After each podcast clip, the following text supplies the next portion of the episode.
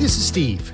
This podcast is all about making the gospel relevant to your life. That means discovering the good news of Jesus no matter what you're going through today. Look, I've been talking a lot about the power of the Holy Spirit in our lives over the last few weeks. But today I'm going to take a different approach. Today I'm going to use the scripture to show you that you, in fact, may not need the Holy Spirit in your life. So, what am I talking about here? Well, give it a chance, have a listen, and let's see what the Bible says about our need for the Holy Spirit.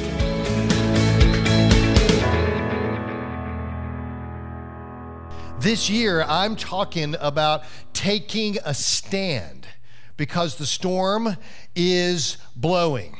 Jesus told us the storm would come, right? And the storm is here and it's blowing, and we see it in evidence in every way that we experience our lives when we watch the news, when we buy gas, when we uh, deal with our family, when we deal at work. The storm is here. And so we're talking about standing, about building our house because Jesus said the way to deal with the storm is to build your house. And so, all this year, that's what we're talking about. And if you want to get caught up, there's a, on your note sheet, there's a little QR code right here in the bottom left hand corner that you can scan, and it will take you right to the very beginning of this whole message series, which started in the beginning of January. And I just want to invite you, you probably don't have time to listen to all of them uh, to this point, but I would encourage you to listen to the very first one because that will kind of set the tone for everything else that we're talking about for most of this year. It's about standing. And right now, in March, we're talking specifically about standing in the power of the Holy Spirit. This is week three of talking about standing in the power of the Holy Spirit. And I'm kind of going to take a little bit of a different approach today. Is that okay? Yeah, I've been asking some big questions and uh, kind of positioning things, hoping to get you to think about what it means to stand in the power of the Holy Spirit. I'm going to take a different approach today. For the last two weeks, I've been talking about why you need the Holy Spirit in your life. And today, I want to talk about why you don't really need the Holy Spirit in your life. And it turns out, most of us don't. That's right, I said it. Most of us don't need the power of the Holy Spirit. Did you hear what I said? Yeah. So what are you talking about, Steve? Are you are you contradicting everything you've been saying or what's going on here? Well, let me just kind of let me kind of frame this up and see what you think by the end of this message. And I know it's kind of weird up here. I'm standing in a spot that I'm even not used to standing in. Uh, I'm used to standing, you know, here, not here. But we kind of had a different worship setup today. By the way, how'd you like that little small, intimate, kind of quieter set today? That was pretty cool, wasn't it? Thank you, Jeff, for setting all that up. Uh, and Chelsea and Becca, that was a really tepid applause for you guys. Uh, but I love you and I appreciate you guys doing that. Where is Becca? She left angry, probably already. Yeah. Uh, so anyway, uh, I want to talk about this because I know I know it's probably the question in the back of a lot of your minds. I've already got Jesus. Why do I really need the Holy Spirit? So I, I want to kind of deal with that. I hope you're going to follow along. We're going to be looking at uh, uh, words from other languages a little bit today and stuff. So I really hope you'll take advantage of the note sheet that we've got produced for you this morning. And I want to go right into the word this morning. I want to start in Romans chapter 8 this morning, and I hope that you'll uh, read along with me. Here's what Paul says to you and to me. He says that you are not controlled by your sinful nature. You're controlled by the Spirit if you have the Spirit of God living in you. And remember that those who do not have the Spirit of Christ living in them do not belong to Him at all. And Christ lives within you. So even though your body will die because of sin, the Spirit gives you life because you have been made right with God. So, why do you need the Spirit? You've got Him. If you're in Christ, the Spirit is in you. In Ephesians 1, Paul writes that when you believed in Christ, He identified you as His own by giving you the Holy Spirit, whom He promised long ago. So, what's the Bible talking about here? If the Bible is saying that I have the Spirit, what does that really mean if I don't feel like I have the Spirit? If the Bible says I have the Spirit, but I'm not really feeling like I experience the power of the Spirit, what does this really mean? What's the Bible trying to tell me here? What's Paul writing about here? Well, what does it mean when he says the Holy Spirit? I want to look at the word Spirit in the Bible. I want to start in the Old Testament and just here's the definition. In the Old Testament, the Hebrew word for Spirit is this word Ruach. Everybody say that with me ruach. You got to you do the big do the big snot thing going on in the back of your throat. Ruach. Come on, say it. I want to hear that. Yeah, it's good. Ruach. That's what it, that's what it is. That's the word for spirit in the Old Testament. In the New Testament, in Hebrew, the word is pneuma. Pneuma. Everybody say that with me. Pneuma. Yeah, yeah. That's the word in the New Testament for spirit. So whenever you see the word spirit, you're, you're seeing in the New Testament this word, in the Old Testament, ruach. And so when you think of the word spirit, what, what comes to mind? You know, some of us think of a like a ghost, some of us think of like a presence. But for the Hebrew mind, the word spirit did not mean something else. It meant something about you in a lot of ways. So let's try this out. We can do this today because there's no masks in the room. Take your hand and place it up against your face like this, just a little bit in front of your face, and just breathe on your hand. Go ahead and just breathe. You feel that? You feel that on the palm of your hand? Do it again. You feel that? Yeah, when you breathe on your hand like that, you feel something. What do you feel? Warmth, air, there's a little bit of moisture there. Maybe you just realized you needed a breath mint, right? Because something of you has come out and has hit your hand there. There's something of you, some kind of presence, something more than just some spirit. There's something of you. In the Hebrew mind, in the Greek language, the word pneuma means more than just spirit. In fact, the first blank on your page, pneuma means life, breath, essence, and existence. It's really the it's really who you are, your spirit, your essence, your existence. And when the scripture talks about the Holy Spirit, it's the life, the breath, the essence, the existence of God. And we talked last week about how when the Spirit resides in you, the believer, that the Spirit is a 100% God.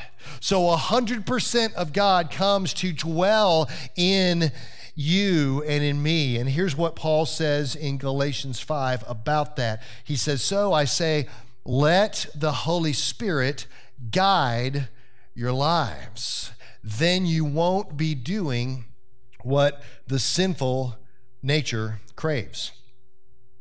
The sinful nature wants to do evil, which is just the opposite of what the Spirit wants. And the Spirit gives us desires that are the opposite of what the sinful nature desires. These two forces are constantly fighting each other so that you are not free to carry out your good intentions.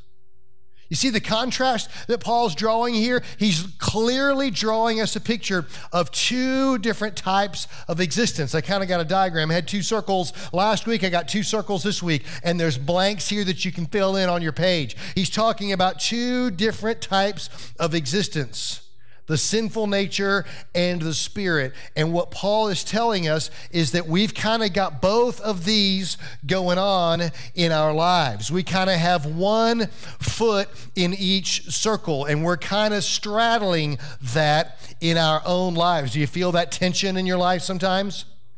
Do you feel like Paul did when he said, You know, I know who I ought to be, in the spirit, but I know who I'm stuck in to some degree in the flesh. I want to be this, but too often I'm like this. Do you feel that tension in your life?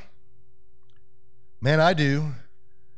I mean, I'm, I'm standing here and we're singing the song Nothing Else, Jeff, and we're talking about how I don't want the blessings, I don't want the gifts, I, I, I don't have an agenda for you, God. I just want you. I'm here for you, right? And I'm standing over here while we're singing that song, and I've got to repent.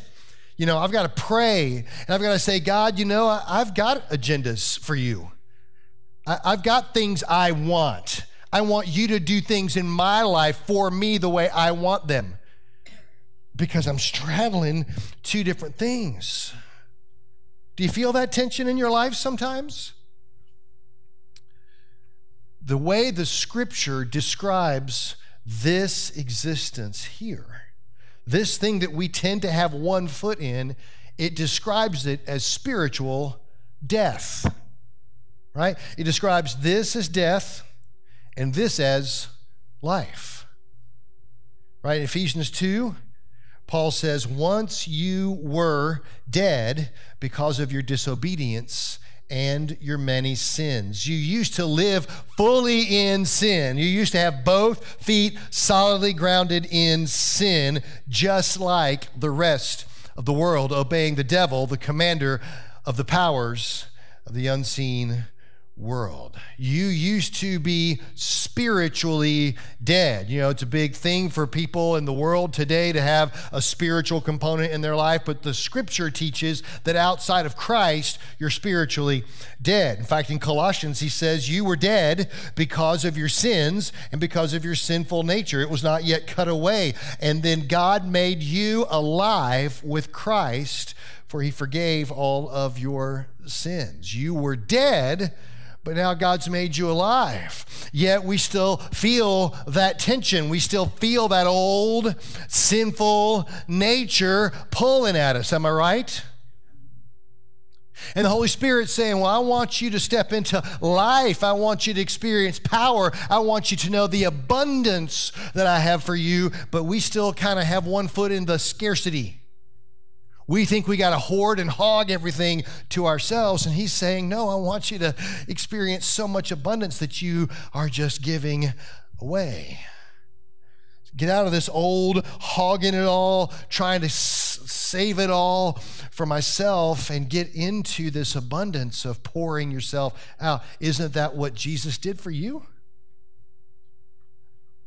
So he's trying to move us from one to the other. This isn't a New Testament idea. It's a, it's a very biblical, long term, even Old Testament idea. The psalmist in Psalm 51 writes, I was born a sinner.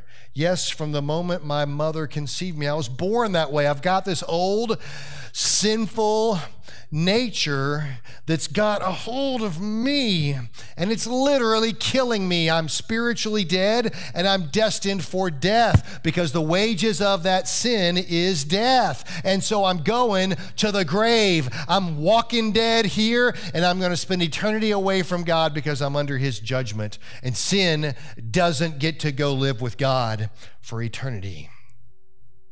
So my own sinful nature, my own sinful existence keeps me from Him. That's why Jesus came to live his life here, to show us what it looked like to live a life united with God and to go to the cross and on the cross take the blame, take the punishment for my sin. Jesus was punished in my place on the cross, died for my sin. He was killed for what I had done. The wages of sin is death, and so Jesus took it for me. He died in my place, and then three days later, he rose again to give me abundant life, new life, something different than this old hog into myself, right? Something new, something better, something much, much, much greater. That's what he does in you and me. But yet we still straddle these two things, don't we? I mean, we We've been saved how long now? We've been saved for months, years, decades. and we still got one foot in the old and one foot in the new. And this fight still goes on inside of us. Am I right? So here's what Paul describes as he as he goes on in Galatians 5. He says when you follow the desires of your sinful nature, when, when, when, you, when you lean into that old self, the results are very clear. And then he gives us a list. I just put the list out here for you. He says, he says this is this is what it looks like when you're all leaning into that old nature. You have sexual immorality, impurity, lustful pleasures, idolatry, sorcery, hostility, quarreling, jealousy, outbursts of anger, selfish ambition, dissension, division, envy, drunkenness, wild parties, and others like these. I know you're probably like me and you're looking at that list. Well, I don't have most of those, you know. I'm not a drunk. I, I'm not an idolater. I'm not a sorcerer. I don't have sexual immorality. I mean, I, I don't have most of those. Maybe I'm not so bad. Maybe you're not. I think it's interesting how Paul lists these things out. I mean, he I just made them into a two-column list. It's actually if you look at it in your Bible, it's just, you know, they're all just separated by commas in the paragraph. I just put them out in a list like this. But I, I can't help but see what these things are all about. These things are all about me getting what I want about me hoarding and hogging things to myself. You know, the world's view on sexual immorality is radically different than our view, right? I mean, the world view today on your sex life is that your sex life is just, it's whatever you want it to be. It's a recreational activity between consenting adults. And you can do whatever you want to in that realm. You can live your life however you want to. Uh, it's just, I mean, it's just a fun activity. However, God's view on sex is radically different. The world looks at us and think they think that we're prudes. They think that we think sex is somehow dirty, that it's somehow objectionable, that we should, you know, keep far, far away from that. But God's view on sex is this is one of the most beautiful gifts I could have ever dreamed up for you.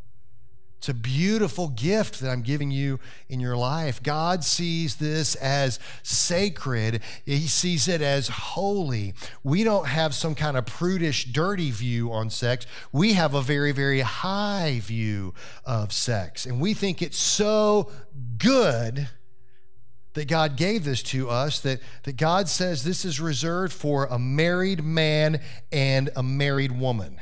And anything, anytime sex happens outside of that, it's potentially a disaster.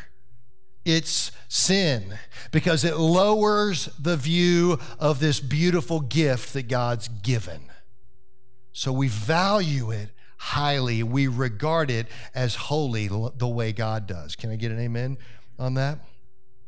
Sexual immorality. When you have follow the desires of your sinful nature, you will be immoral in this. You will be against God in this. I could go through everything here. I could talk about all these, and I, I don't have time. Uh, but you're probably thinking I have idolatry and sorcery, and I'd say, really? Are you sure? Because sorcery is manipulating the spiritual realm to get what you want. So I wonder, I wonder how many times do we pray selfishly? How many times do we pray prayers trying to twist God's arm to give us what we think we want? How close do we really become to sorcery? you know, idolatry. You say, I don't really have idolatry, but I, I know people whose possessions have so consumed them that they have spent all of their money to upgrade or to increase or to go larger or whatever on the stuff, and they have no money for God and for what He wants to do in and through them. Quarreling, come on, quarreling. We have that, don't we have that? do I need to explain quarreling? Jealousy, dissension, division, dissension. Do we have dissension? You know, I know, I know, I know when you when the boss comes in and he kind of barks some orders and then he goes out and then you all the rest of you who are left in the room look at each other and roll your eyes okay that's what he said but here's what we're going to do that's dissension that's a work of the flesh that's death talking in our lives division boy do we see that in the body of christ envy drunkenness wild parties wild parties uh, one translation says orgies. It's, uh, you know, wild parties, drunkenness, orgies associated with pagan worship in those days.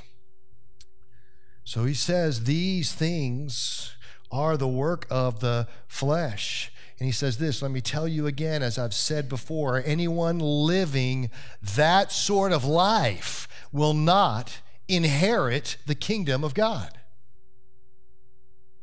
Anybody leaning into that instead of leaning into Him will not inherit the kingdom of God. But, he says, this is what he says next in verse 22. He says, The Holy Spirit produces this kind of fruit in our lives love, joy, peace, patience, kindness, goodness, faithfulness, gentleness, and self control. There's no law against these things. And I can't help but look at this and I see that these are not about me, they're about others around me. You know, they're about how I engage with other people through love, through joy, through peace, by having patience and kindness goodness and faithfulness and gentleness, self-control. I mean, there's so much about how I deal with others. And I think I think some of these are interesting, you know, loving others. I'm just thinking about this right now and I I'm just I'm looking at this verse and I think it's interesting and I'm sure you do too. I think we just lost power behind the stage or something. There it goes. Um, that the Spirit produces this kind of fruit singular. Did you notice that? That it's not fruits, it's fruit. In other words, this is the fruit. You go to a blueberry bush and there's one kind of fruit. You go to an orange tree, there's one kind of fruit. You go to a blackberry bush, there's one kind of fruit. And so this is the one kind of fruit, singular that God produces. In other words, you know, I hear people will tell me, oh, I'm kind, I'm kind. I, I can be really kind, you know, I just don't love people. What? I mean, I'm, I'm patient. I just don't love people. I just want to be away from, I just don't, I don't really care for others very much. Well, that's the, I mean, if he's listing it out in order of priority, that's the number one thing. And this all comes together as a package. You can't say, well, I got this one and this one, but I don't have this one and that one. Because the fruit is what is produced by the Holy Spirit in our lives. I think, uh, I think I struggle with a lot of these myself. I mean, I'm a pretty plain old redneck white guy, and I struggle with patience. Can I get any anybody else here struggle with patience? Thanks, David Lynn. I appreciate your affirmation on that. Uh, yeah, struggle. I struggle with patience. You know, and the last thing you want to do about patience is to pray for God to give you patience. Am I right? Why is that? Because He will put you in situations that grow your patience. Took the motorcycle to see my granddaughter over the weekend, and um, I decided I would, I was talking about this earlier, I decided I would head over there the quickest way possible, which is all interstate. Interstate on the motorcycle, no fun. Especially once you get all the way down, you know, 515, 575, merge onto 75, and there's a traffic accident that has just happened at the 120 loop a, couple of miles after that merge. And so you sit and sit and sit. I mean, literally, I stopped the bike and got off, and I just kind of walked around for a little while. And I'm watching people in other cars cussing and spitting, you know, and, and just everything. I was like, God, I don't know what you're doing. I guess you're trying to help me be patient. So I start praying, you know, just quietly praying for other people in the cars around me and praying for the people in the accident and all that stuff. And, and finally, after literally like an hour, I get on the road and, and finally make it over there to see my my granddaughter. Spent the night there, and the next day I was like, okay, I'm you know I'm going to go back home. And Zach's like, I bet you're not going to take the interstate. And I said, yeah, there's kind of a back way. I'm going to take the first 12 miles on the interstate, but then I'm going to get off in LaGrange and I'm going to go back the back road, so I don't have to deal with that anymore because I don't want to deal with that. I don't ever want to have to sit in traffic again like that because uh, that tries my patience. He's like, it's probably a smart move. Before you get near Atlanta, just get off and go the back way. Okay, so I get on the interstate and there was a crash about two miles past where I got on the interstate. And I sat, I got off the bike, and I'm walking around. God, what are you doing here? And I'm praying that God will give me patience, and everybody else cussing and spitting and praying for patience, and you know, praying for the people in the accident. You know, God will deal with your patience if you let Him. And I like that he kind of wraps them all up with self control. I like that. Self control. Well, hold on a minute. I thought this was. I thought this was about spirit control. What's this self control? What is this self control? You know, really honestly, when the Spirit comes in your life, He builds into you the, the discipline to be a person of order, a person who has priorities and purpose, a person who's able to say no to things that you have the freedom to do in order to say yes to do the things that God wants you to do. There's no law against these things. He produces this fruit. What Paul's showing us, what Paul's showing us in all this passage in Galatians 5, it's the next blank on your page, is Paul says, I've got one foot in each. I got one foot in each. Jesus buys my freedom. That's my justification.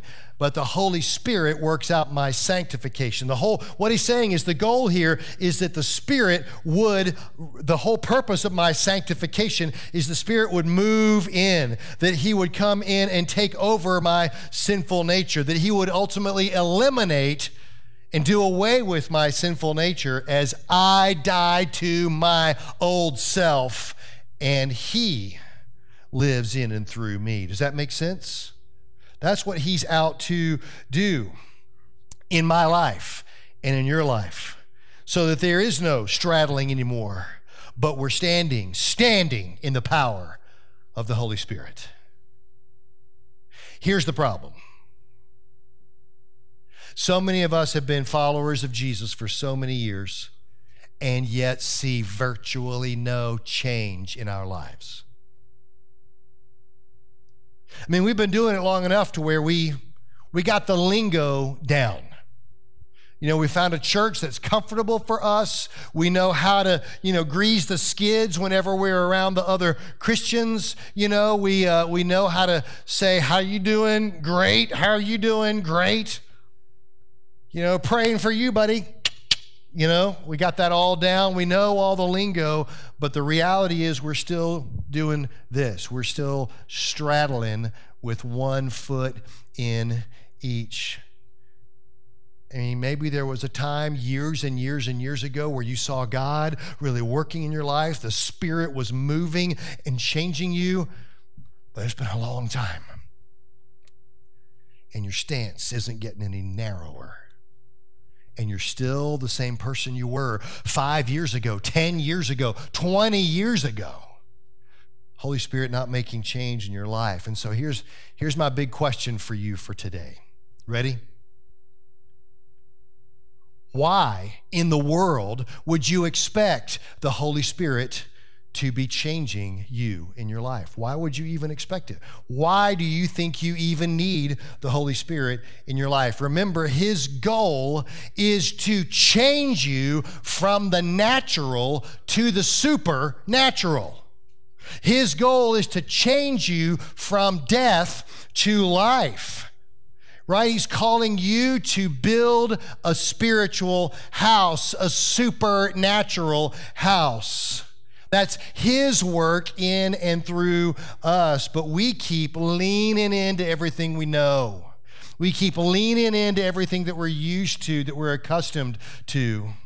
And we build what we know, and we don't rely on the supernatural. Why would you expect Him to work in your life when you keep leaning hard into yourself? Let me ask the question this way it's the next blank on your page. What in my life requires the Holy Spirit? What am I doing in my life that even requires the Holy Spirit? I mean, what am I stepping out on faith to obey Him in? Of course, I don't experience the power and the presence of the Holy Spirit because I'm not going where He's taken me. I'm leaning hard back into my old self all along. What am I even doing that requires His presence, His power in my life? Are you discipling younger people around you? Are you, are you doing that? Because I promise you, taking others under your spiritual wing, that requires the power and the presence of the Holy Spirit. But if you're not doing something like that, you don't need Him. When was the last time that you stepped out in faith to speak bold, loving truth into other people's lives? Bringing peace. Jesus said, Blessed are the peacemakers. When was the last time you injected truth into a conflict situation that could result in danger for you? Are you doing that? Because that requires the power of the Holy Spirit. And if you're not doing that, then you don't need Him. When was the last time that God used you to take down spiritual strongholds in people's lives? When was the last time God wanted you to forgive that person that hurt you so bad? If you're not doing those things, you don't need the Holy Spirit in your life. Hey, some of us, some of us in the room here today, some of us have been in a life group for years. Years. And most of our life groups are, am I right, Steve, busting at the seams. We're literally turning people away from having the ability to love each other because we're like, we don't have, I'm sorry, we don't have room for you in, in life groups. This life group is running. I mean, we got groups running in the 20s. And so we don't have room. And you've been in that life group sucking it up for years. And we desperately, desperately need life group leaders. And you seem to have every excuse why you shouldn't lead a life group. Sounds like you need the power of the Holy Spirit. But as long as you're going to sit and soak, you don't need him. Your life group leader has even approached you. Stephen Mansell may have approached you. But you've got every reason not to. You've got every reason to keep leaning into what you know. Jesus says in Luke 9, if any of you wants to be my follower, you must give up your own way, take up your cross daily, and follow me. If you try to hang on to your life, you'll lose it. But if you give up your life for my sake, you'll save it right? He's telling us you got to let go of the old life and you've got to cling to the Spirit instead. Paul goes on in Galatians 5 and he says, Those who belong to Christ Jesus have nailed the passions and desires of their sinful nature to his cross and crucified them there. Since we're living by the Spirit, let us follow the Spirit's leading in every part of our lives. Here's the Spirit saying, Come out from that old. And we keep saying, No, I want to lean in. But if we really want to be people of the Spirit, let us follow the Spirit's leading in every part of our lives. So here's the bottom line. Here's why you don't need the Spirit. If you want to be a good, moral person, attending church weekly, making some contacts, and to be thought of well in your community, you don't need the Holy Spirit. If you want God to change you up to a point, you don't need the Holy Spirit. If you want to hold on to control, to money, to hatred, to a grudge, to your pet sin, if you want to hold on to those things, you don't need the Holy Spirit. If you want to be part of a small group, a prayer group, but you really just want to gossip about everybody around, you don't need the Holy Spirit. If you want to serve as long as it's comfortable, if you want to give as long as it doesn't cost too much, you don't need the Holy Spirit. If you want to be in a life group and have every reason not to lead one, you don't need the Holy Spirit. In other words, what I'm trying to say is the typical American standard practice Christianity is spirit less. You don't need the Holy Spirit to live that. But that's not the life that Jesus died for you to live. Can I get an amen? He died for you to live a supernatural, abundant, powerful, changing everything around you life. That's what He is leading you into. Is that a good description of where we are, church? Let's be led by the Spirit instead of being led by our old nature. Here's what William Hendriksen, one of my favorite commentators, writes. He says, If the source of our life is the Spirit, the Spirit must also be allowed to direct our steps so that we make progress, advancing step by step to- toward the goal of perfect consecration to the Lord. It doesn't just mean that you're good and you're holy and you walk around with your hands clasped and a halo on. It means that everything you are is owned by Him, everything you are is used by Him. This, walking by the Spirit, is the only way to administer the finishing touch to that which has already been dealt a mortal blow. It's the only way to deal with the flesh along with its passions and desires. We should destroy the power of the negative by means of the invincible positive the Holy Spirit. So, my call, my plea, my beg for you today is to stop leaning into yourself and instead, last blank on your page, walk in the Spirit. Walk in the Spirit. Step out in faith. Obey His call. Trust Him and walk in power in your life. See what He wouldn't change and reform into His image.